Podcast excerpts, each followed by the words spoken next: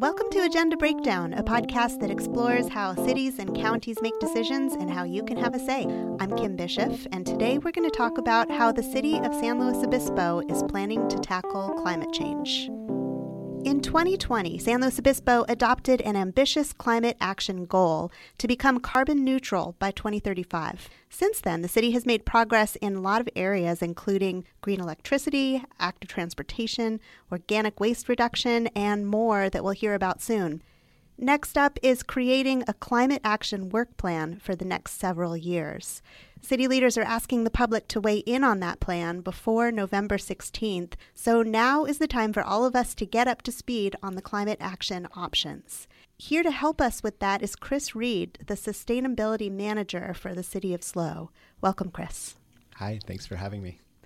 Let's start with the basics. What is a climate action plan? A climate action plan at the highest level is simply a plan that sets a greenhouse gas emissions reduction target and then commits to actions to achieving that target. Uh, these plans can exist for all types of organizations. So, small nonprofits or community based organizations can have climate action plans, all the way up to the largest companies and national governments and state governments. Climate action plans have been things that local governments have been doing since the mid 1990s, and the city of San Luis Obispo has had a climate action plan since 2012. The 2020 Climate Action Plan was divided into six different pillars, and I'd love it if you could walk us through them and let us know what progress has been made since that was initiated. So, the first one, Pillar One, lead by example. What does that mean and what has happened?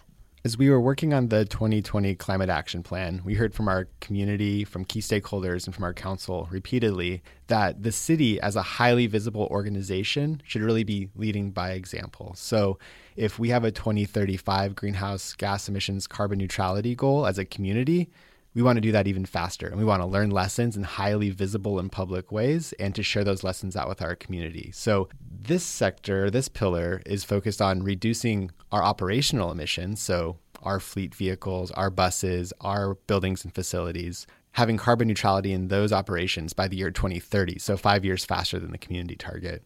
And we've made some tremendous strides. So, we just purchased a number of electric fleet vehicles. We're working right now on our electric fleet charging infrastructure. We're understanding the initial building electrification or decarbonization projects at our cities and facilities. We have our electric buses on order, and I could keep going down the list.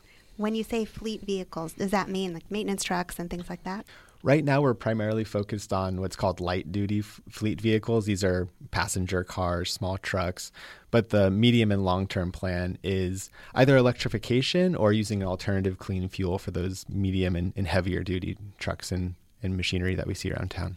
Are there any plans to have an electric shuttle or some way for people to get around downtown that uh, allows them to not bring their cars or leave their cars farther away?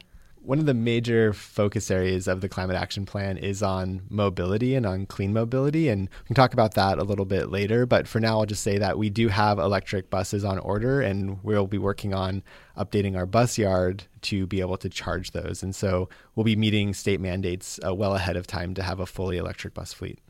All right. Well, pillar two is clean energy systems. What does that mean? a low carbon electricity system, that is, an electricity system that can operate with very low greenhouse gas emissions while being dependable, affordable, and accessible, is really the foundation of a low carbon economy. Once we have that, we can plug all of our fossil fuel equipment and appliances into it and really start to rapidly reduce our emissions. Progress we've made here includes joining Central Coast Community Energy, which is uh, what's called a community choice aggregator energy provider. But basically, we've partnered with a number of other local governments across the Central Coast to purchase electricity on our community's behalf. And that organization has a goal of by 2030, directly investing in enough electricity to provide 100% renewable and clean energy for our entire community. So, year over year, the electricity grid will just keep getting cleaner and cleaner and cleaner, meaning everything that's plugged into that will have a lower and lower emissions profile. Okay, so pillar three green buildings. Right. So now that we have a clean electricity grid and a grid that's getting cleaner and cleaner all the time, we're able to transition the fossil fuel appliances and systems in our buildings to that clean electricity system. And fortunately, there's just been rapid advances in electrical appliances. So there's heat pump hot water heaters and heat pump uh, air conditioners and heating systems, and they're just vastly more efficient than any other appliance available. So we can cost effectively begin to transition away from those fossil fuel appliances into all electric appliances and systems. And this actually pairs really well with this historic level of funding that's coming from the state of California and the federal government via our state budget via the recent Inflation Reduction Act and related infrastructure bill and CHIPS Act. There's all these things lining up that are going to bring a tremendous amount of resources into our community to help transition from fossil fuel appliances in our buildings to clean electric appliances. Does that apply to residential or commercial buildings or both? It has a wide applicability depending on the program. So the Inflation Reduction Act has both tax credits for improvements to residential homes and commercial buildings, and for the first time, uh, local government buildings. And also, will be distributing money to the state of California for rebates starting in 23 for uh, similar types of upgrades. So there are steps that consumers can take in order to electrify their homes or you know reduce the carbon output before they're required to. Yeah, absolutely. So when we think of green buildings, we separate those into new buildings, so buildings that are being constructed and buildings that already exist in our community. For new buildings, just this summer, Council adopted a new policy requiring that buildings be all electric starting in 2023. We know that new buildings are typically lower cost and easier to construct, and they have operational cost parity and really low greenhouse gas emissions. So that's one recent piece of work that we've done there. For existing buildings, we've been working really hard to understand the specific challenges and opportunities that exist in our own community. So we've been working with a local affordable housing provider to bring statewide resources to do a pilot project, to bring air conditioning and to bring all electric water heating and to bring some uh, comfort improvements into that space so we can understand what are costs like here, what's the contractor environment like here, et cetera. And so that's going to really help us understand and inform the programming that we create in the 23 to 27 work program around how to support single family homeowners or perhaps renters or multifamily building owners as they look to take advantage of these federal and state resources and improve their buildings. Yeah, one of the big complaints that I heard, at least in the early days, was what about my gas stove? How am I going to possibly cook without my gas stove? Do you get the sense that people are being more receptive? There's a number of ways that people can participate in this transition. For folks that want to take maximum advantage of state and federal resources and get a new water heater or an HVAC system, there's that opportunity. For folks that want to transition to a induction cooktop, there'll be that opportunity too. And we know that both uncombusted and combusted natural gas in poorly ventilated areas are real health concerns. And so folks may make improvements for those reasons. But everyone's journey in this transition will be different. Some folks may want to keep their natural gas stove forever and will just look to change out their water heater. And, and based on our buildings and our own lives, that'll be really different. Well, that leads to my favorite of the pillars, pillar four, the connected community, which is active transportation as someone who's worked as an urban planner and urban designer in the past, um, none of these children are my favorite children, but connected community is kind of my favorite child. This is such a, a an exciting space to work in because it really brings in all the things our community cares about active transportation, transit, parking, housing, land use into one space. Connected community looks at how we can move around our community, how we can have mobility that has really low greenhouse gas emissions, but is also accessible and affordable and connects parts of our community together. This takes what some folks might think are different topics like transit and active transportation and housing and looks at them as a holistic a holistic thing that if we can live by where we work then we maybe don't need a second car or a car at all. And if that space is really well supported by bicycle infrastructure and pedestrian infrastructure and transit uh, systems then even more so perhaps we only need one car no cars at all. At the same time connected communities also understands that many people will want to keep two cars or one car and will need to make regional trips. And so the other piece of this is also providing either access or opportunities for infrastructure, requirements for infrastructure, or building our own infrastructure for electric vehicle charging so that if someone wants to buy an electric vehicle but maybe doesn't have access to charging, or if they need to charge while they're at work or downtown, they'll be able to. Okay, that brings us to pillar five, which is an interesting one circular economy, which I believe is about organic waste reduction. The concept of circular economy is a really big one. The idea is that in a straight line economy or linear economy, you take resources, you use them, and you throw them away. A circular economy says that we can take those resources, use them, reuse them, and start to create a loop of reuse. That can be applied to lots of different topics. In our climate action plan, that's primarily focused on organic waste. So the food scraps that we throw in the green bin, the yard waste we throw in the green bin, because of the facilities we have in our county and because we're complying with uh, state law around organics reduction, we can actually take that waste, put it in that facility, and out comes really high quality compost and clean electricity that gets fed back into the grid. So we start to see what used to be a straight line where that garbage would go into the landfill and rot start to become a circle where it feeds back into the economy and well being of our community. Is that the anaerobic digester? It's the anaerobic digester, yeah. I love that. Uh, one of my students recently told me that I can now throw my pizza boxes into the green bin, and that's just game changing for all of us. the anaerobic digester is one of the, the best facility tours you can do uh, in the county. Uh, I mean, the recycling facility is also pretty great. I'll sign up for both. Okay, we should have great. just a nerd tours are slow. I'd be happy to join. Excellent. So, uh, last but not least, natural solutions. Um, carbon sequestration. This is a little, you know, speaking of nerdery, this is this is a little more in the weeds. yeah, so we're really lucky to inherit from community and council and staff from the past and incredible work of current community council and staff this robust open space system right? We have access to trails. We have unique species all around us. We have all this land and conservation that's preventing sprawl and helping us have a compact urban form. It's providing an amazing space for us to go benefit from being outside.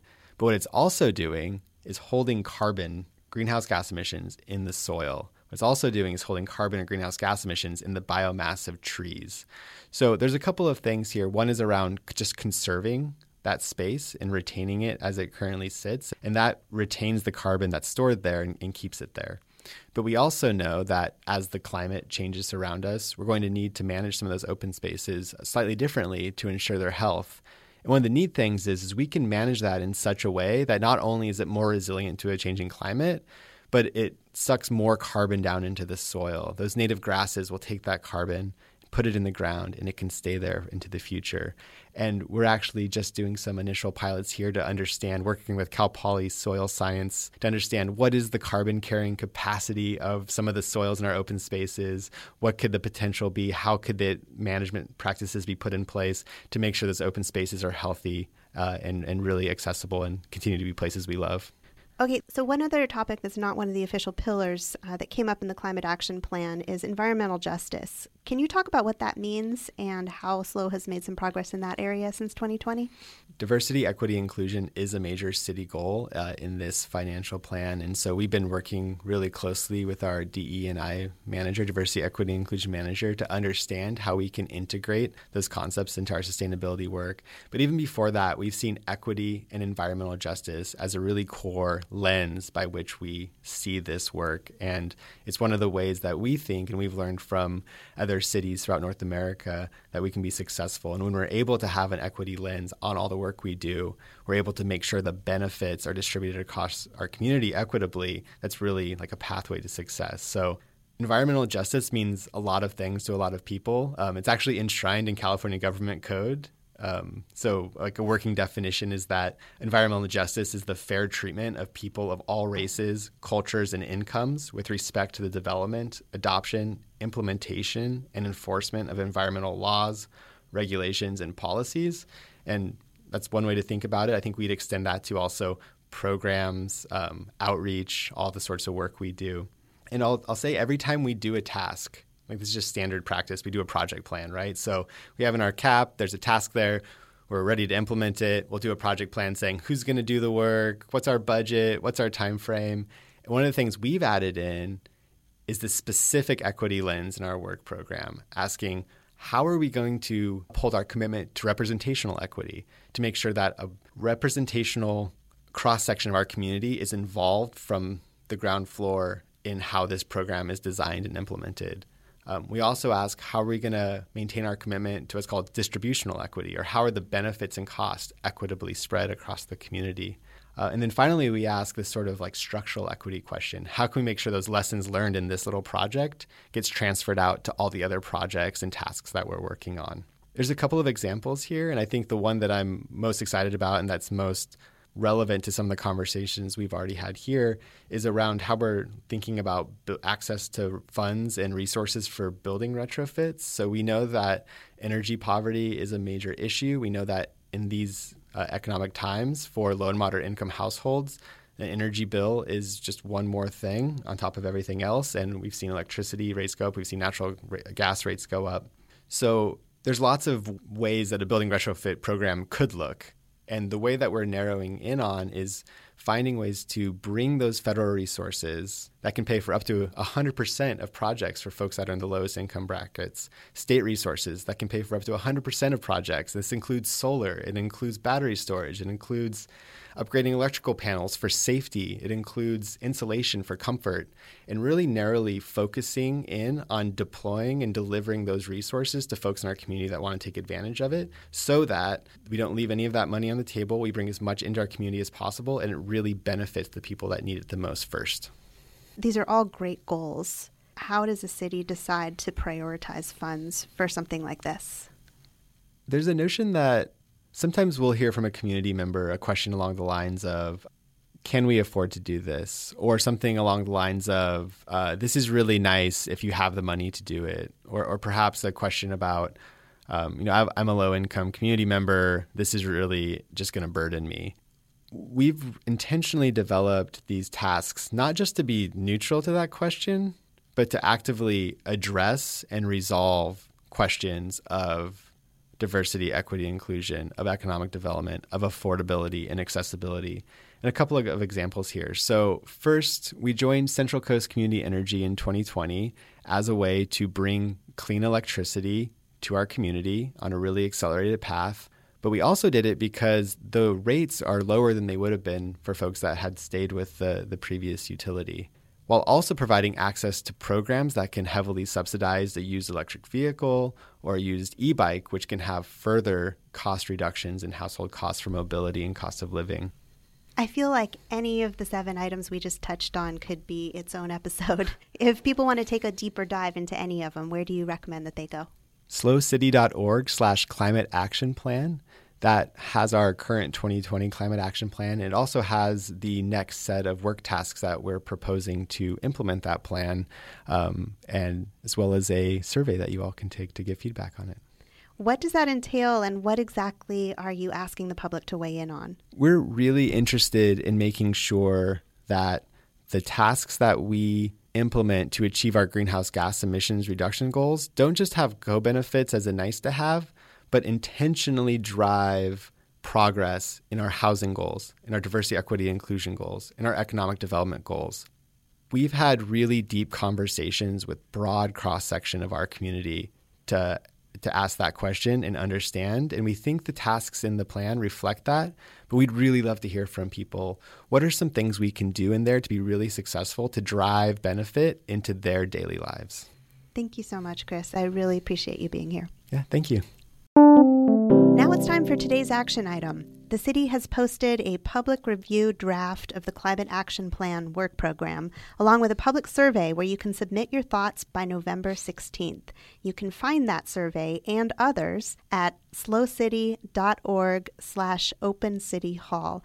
I will publish that link in the show notes.